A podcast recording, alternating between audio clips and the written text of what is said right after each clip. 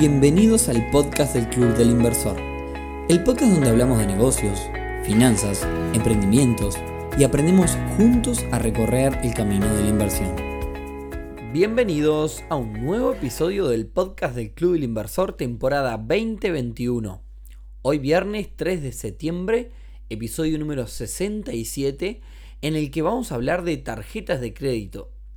Y aclaro que si bien todo lo que digamos en este episodio puede ser fácil de entender, este es un episodio de nivel avanzado, ya que para hacer todo lo que mencionamos se necesita control, hábitos y organización que la mayoría no tienen. De lo contrario, las tarjetas de crédito se pueden convertir en un enemigo indomable.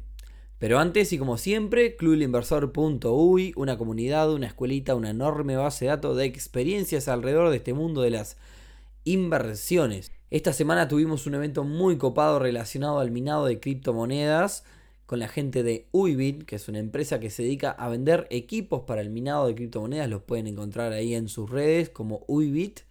Y bueno, también estamos preparando poco a poco la vuelta de la presencialidad del Club Inversor. Así que si querés saber más, clubelinversor.uy. Bien, y arrancamos con el tema del día de hoy entonces. Hoy vamos a hablar, como decíamos, de las tarjetas de crédito.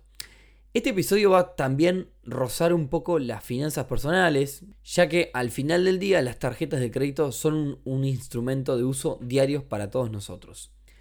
Siempre arrancamos con definiciones, pero en este, en este caso todos sabemos qué es una tarjeta de crédito, así que hablemos de cuál es el contexto, o sea, qué significa realmente una tarjeta de crédito. La realidad es que una tarjeta de crédito es un préstamo en mi bolsillo todos los meses, que puedo usar o no y que si cumplo con ciertas condiciones puede llegar a ser un préstamo sin intereses, pero donde me pase un solo un poquito nomás de esas condiciones, voy a terminar pagando moras e intereses astronómicos.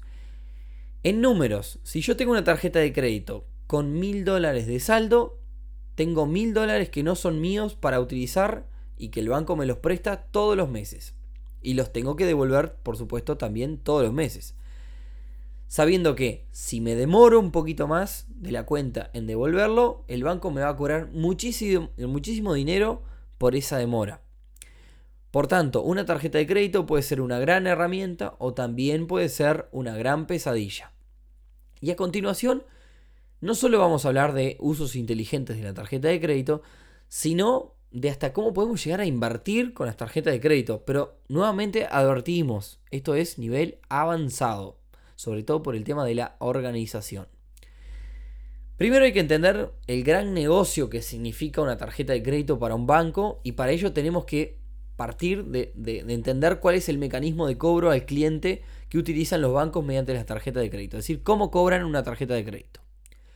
Supongamos que tengo una tarjeta de crédito que incluye todos los gastos del mes y que me cierra el día 30 de todos los meses el vencimiento que me marca para pagar todo lo, digamos, lo adeudado durante ese mes es el, es el día 5, pero del mes siguiente.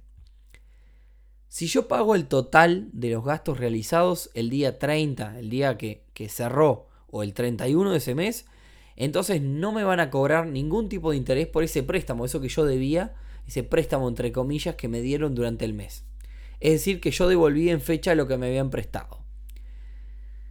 Si yo pago el día 30 o 31, pero en lugar de pagar la totalidad, pago la mitad y no termino de pagar el total antes del 5, que es el vencimiento, entonces esa mitad que me falta pagar, el banco me va a cobrar intereses por esa mitad, como si fuese un préstamo. Y ahí es donde ya comienzo a quedar enganchado, ahí comienza la, la calecita que le dicen, ¿no? Ahora, si yo no llego a pagar siquiera el mínimo, el pago mínimo que figura en todas las tarjetas y que me solicitan, además de los intereses voy a tener una multa y una mora por retraso. Y acá es cuando comienza la bola imparable que termina, realmente conozco un montón de casos, termina muy, muy mal. Entonces, teniendo en cuenta esto, el banco tiene cuatro formas de ganar dinero y de cobrar las tarjetas. La primera es mediante los intereses cobrados a la gente que no paga este, el total de la tarjeta de crédito. La segunda es mediante las multas y moras cobradas a la gente que pagó luego del vencimiento o no llegó a siquiera a pagar el mínimo. La tercera es el costo anual propio de la tarjeta, porque cada tarjeta tiene su costo. A nosotros nos cobran, o sea, como si fuese poco todo lo anterior, nos cobran por tener esa tarjeta de crédito. Y cuarto, que este, este costo no lo cobran a nosotros, sino que se lo cobran al comerciante, la tarjeta de crédito le cobra una, una comisión por cada gasto que nosotros hacemos en cualquier comercio al comerciante. Por ejemplo, en lo que es gastronómico, que es un rubro en el cual estoy, anda cerca de un 7%. Es decir, si nosotros gastamos mil dólares, esos mil dólares que tenemos de saldo durante todo el mes en, en gastronomía, el banco le va a cobrar a cada comerciante un 7% de esos mil dólares, van a, representar para el banco 70 dólares de comisiones por esos gastos.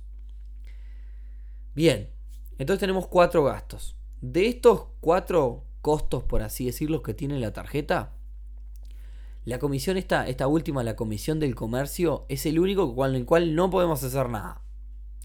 Sin embargo, con los otros tres hay formas de bajarlos o ni siquiera tenerlos los costos.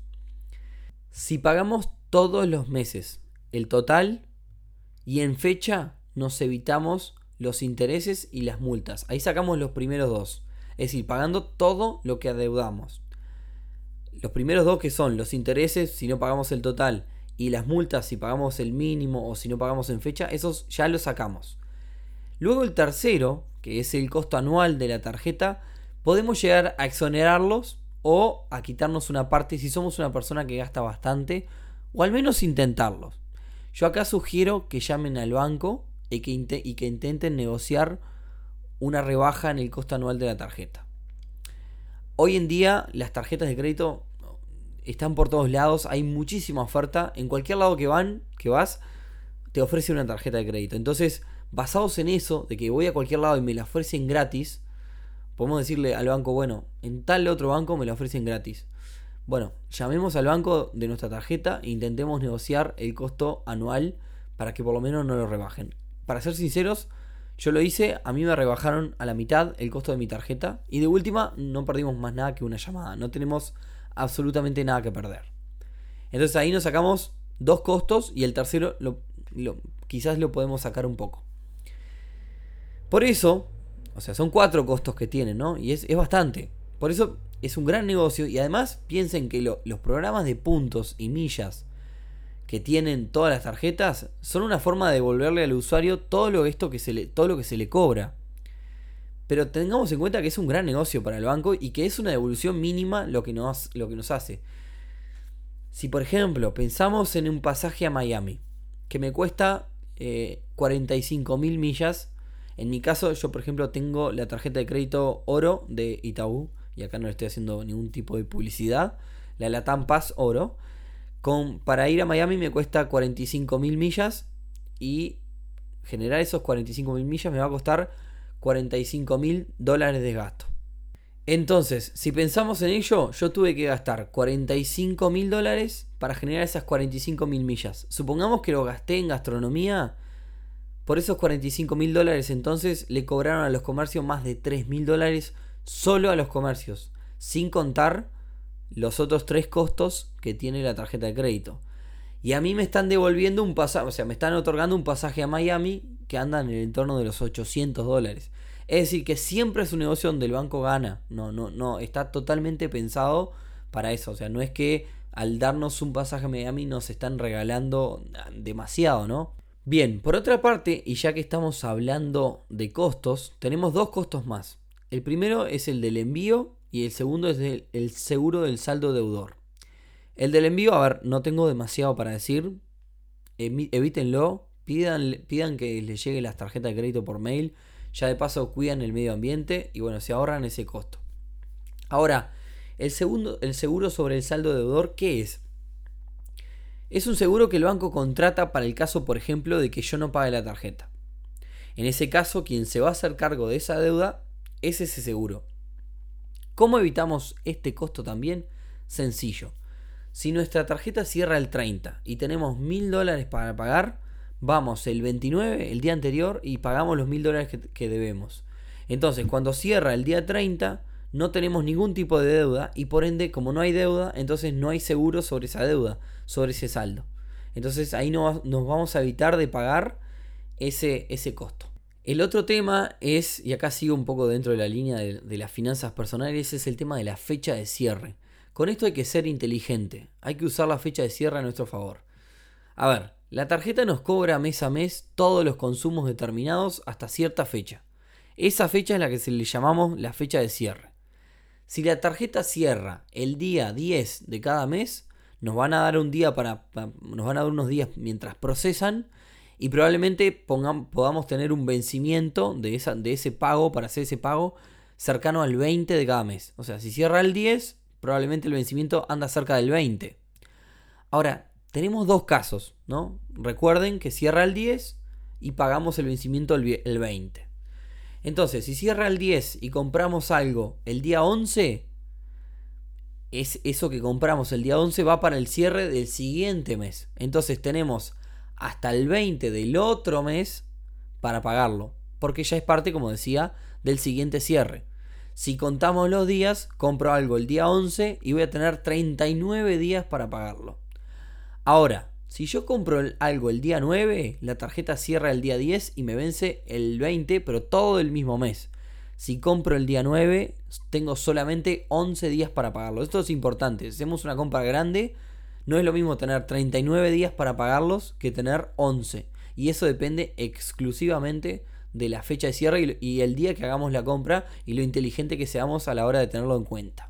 Bien, y ahora sí, vamos a ponernos un poquito más técnicos y vamos a subir un poquito más la vara, subimos un poquito más el nivel y como vengo diciendo hace algunos episodios, este es el momento de un poquito más de lápiz y papel y más concentración, porque ahora vamos a ir a la parte de formas de invertir compatibles con las tarjetas de crédito o quizás ganar un poquito de dinero con, con, estas, con, con estos mecanismos de las tarjetas.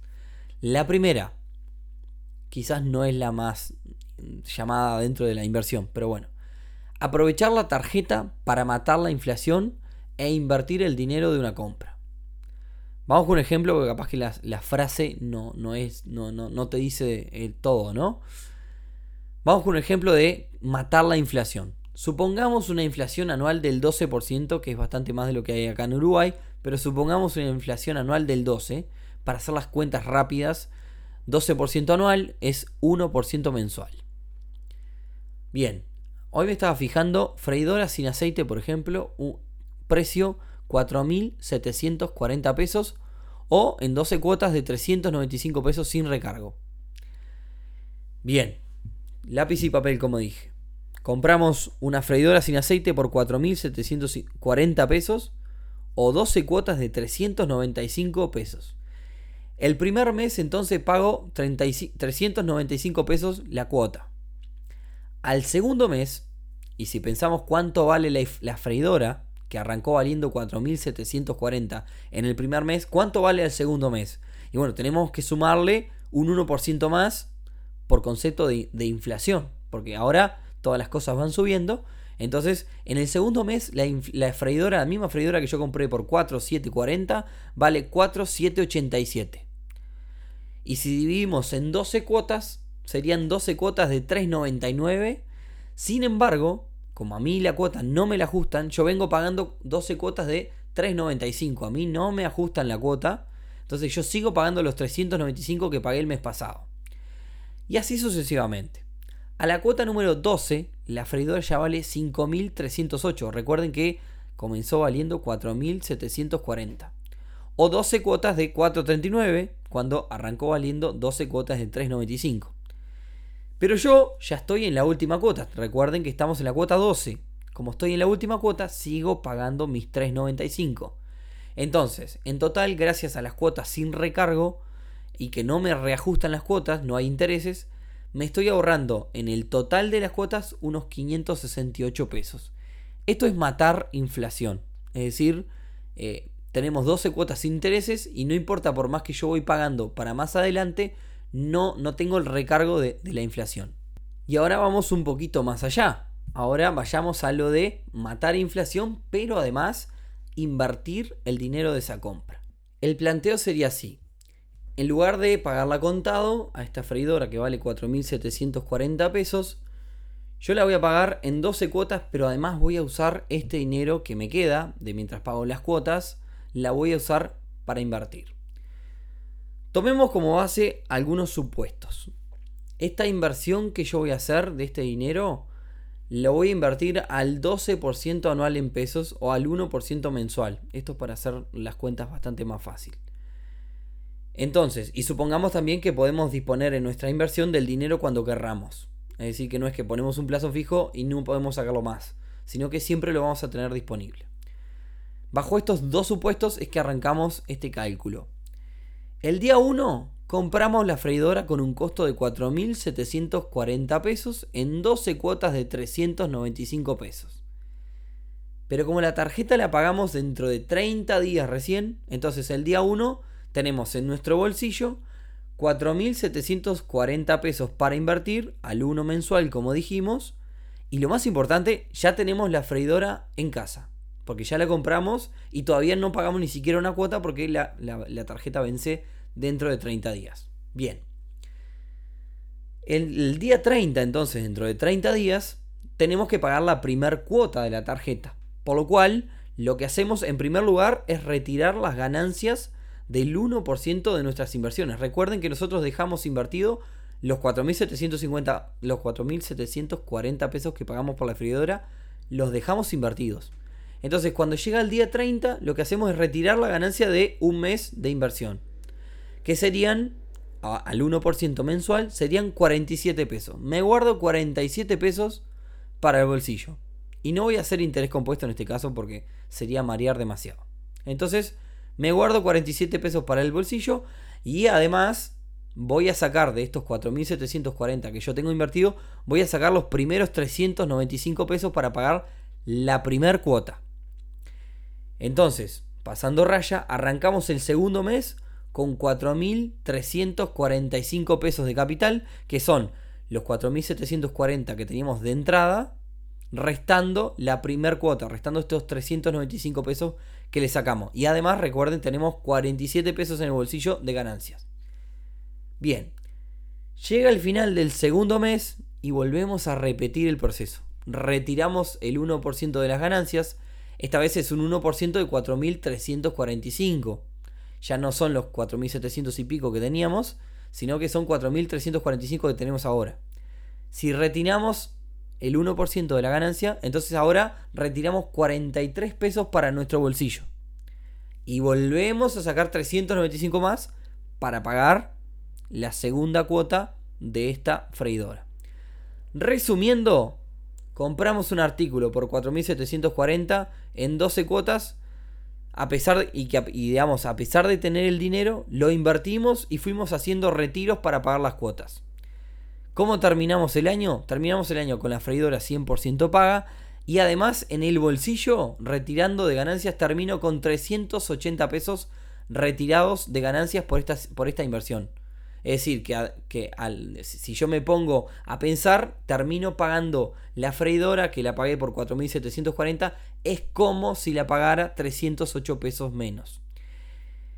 Esto significa, o sea, me, aproveché de, digamos, de utilizar el dinero del banco para de mientras utilizar el dinero que yo tenía para pagar la freidora al contado e invertirlo. Si hacemos una raya final de todo esto, el descuento que tenemos, digamos, la ventaja que en esta carrera que le jugamos al banco invirtiendo el dinero mientras el, banco bancó, digamos, ese crédito, el descuento es, digamos, estos 308 pesos que hice, representa casi un 7% de lo que nosotros pagamos. Todo, todo esto, sin contar que me ahorré un montón de dinero por el tema de matar la inflación, que es lo que explicamos anteriormente. Entonces, eh, fíjense que esto representa un 7% de descuento en cada artículo que compro mediante esta manera. Si repitiéramos este proceso con todos nuestros gastos, estaríamos bajando el costo de vida un 7% de todo lo que compremos. Claro, probablemente terminaríamos internado en un psiquiátrico porque nos volveríamos locos organizando las cuotas y las reinversiones y demás y probablemente quizás hasta se trancaron en algún momento cuando me iban siguiendo en este proceso. Pero para que eh, me voy tan a fondo para que se entienda todo el jugo que se le puede llegar a sacar si uno es se pone casi que enfermizo, digamos, con el orden y con la organización. De hecho, bueno, una anécdota, un seguidor me contaba el otro día, cuando mencioné que íbamos a hacer un podcast sobre las tarjetas, que cuando el padre hacía una compra, le daba el dinero a él y él hacía la compra con su tarjeta, se quedaba con el dinero del padre y lo invertía mientras iba pagando cuotas. Es decir, hacía este proceso que comenté. Bien, pasamos raya entonces y vamos a la siguiente forma de sacarle ventaja a la tarjeta. Se me está yendo largo el episodio de hoy, pero bueno, me parece que está bueno. Todas las tarjetas tienen programas de puntos, millas, en los cuales se nos otorgan premios por nuestros gastos. Por tanto, si tengo unos gastos muy muy grandes, es muy probable que logre conseguir muchas millas o premios en puntos. Ahora, estamos de acuerdo que no nos vamos a poner a gastar impulsivamente para conseguir millas. Pero lo que sí podemos hacer es cubrir gastos de otros o quizás de nuestro propio negocio con la tarjeta para generar esos premios. ¿Qué sería cubrir gastos de otros? Bueno, el primo Daniel tiene que comprar una ladera y tiene el dinero contado. Le pedimos el dinero, pagamos con nuestra tarjeta de crédito y de esa forma generamos millas con el gasto de Daniel. Sino también, como decía, utilizar la tarjeta para gastos de nuestro negocio y que termine pagando el propio negocio. Ahora, posiblemente ustedes se preguntarán, ¿cómo hago para usar la tarjeta para el negocio si yo solamente tengo 50 mil pesos de límite mensual? Acá va otro tip. Si tengo 50 mil pesos de límite mensual y realizo un gasto de 45 mil pesos, supongamos, me quedan solamente 5 para gastar. Pero ¿qué pasa? Si yo voy y deposito esos 45 mil pesos en la cuenta de la tarjeta, vuelvo a tener los 50 mil pesos disponibles. Es decir, que por más que yo tenga un límite de 50 mil pesos, yo puedo llegar a gastar 200 mil pesos igual en un mismo mes. Siempre y cuando vaya depositándole plata en la cuenta de la tarjeta. De hecho, ya que estamos, si yo tengo un límite de 50.000 como mencioné y comienzo a gastar 200 todos los meses, este procedimiento el banco lo detecta, digamos, detecta que nosotros estamos gastando cuatro veces más de lo que tenemos permitido y lo que hace es probablemente nos aumente el saldo automáticamente. Esta es una forma de aumentar el saldo sin solicitarlo, digamos, ¿no? Otra variante de esto es negociar con una persona de confianza por algún beneficio de mi tarjeta. Por ejemplo, yo tengo un amigo que va todos los meses y, compra cierto producto a 100. 100 dólares, 100 pesos, no importa. Y yo con mi tarjeta tengo un 20% de descuento. Por lo tanto, a mí me sale 80 y a mi amigo 100. Entonces, bueno, hablo con mi amigo, hacemos la compra, le hago la compra yo, le pido la plata a mi amigo, pero le pido 90. Es decir, bueno, a vos, a vos te sale 100, a mí dame 90, vas a ahorrarte 10.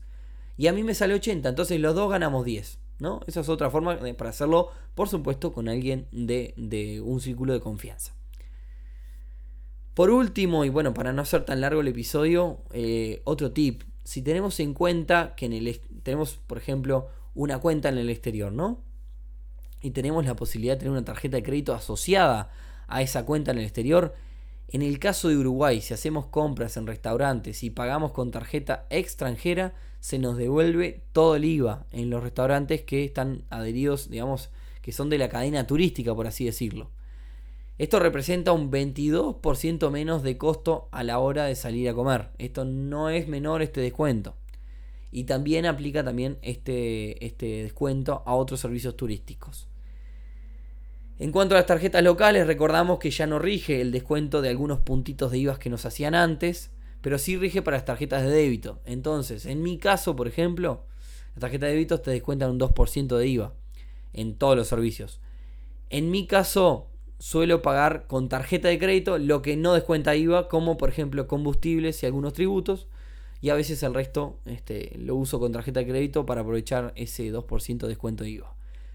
En conclusión, vimos muchísimas maneras de sacarle jugo a las tarjetas, todas ellas basadas en lo mismo organización extrema, una disciplina financiera muy muy grande.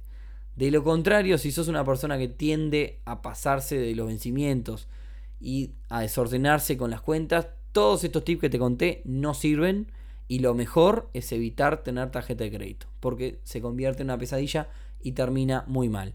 Por eso dije al comienzo que este es un episodio para personas con disciplina y de carácter bastante avanzado. Bueno, creo que por hoy ya está. Este, nos fuimos bastante, digamos, eh, al detalle.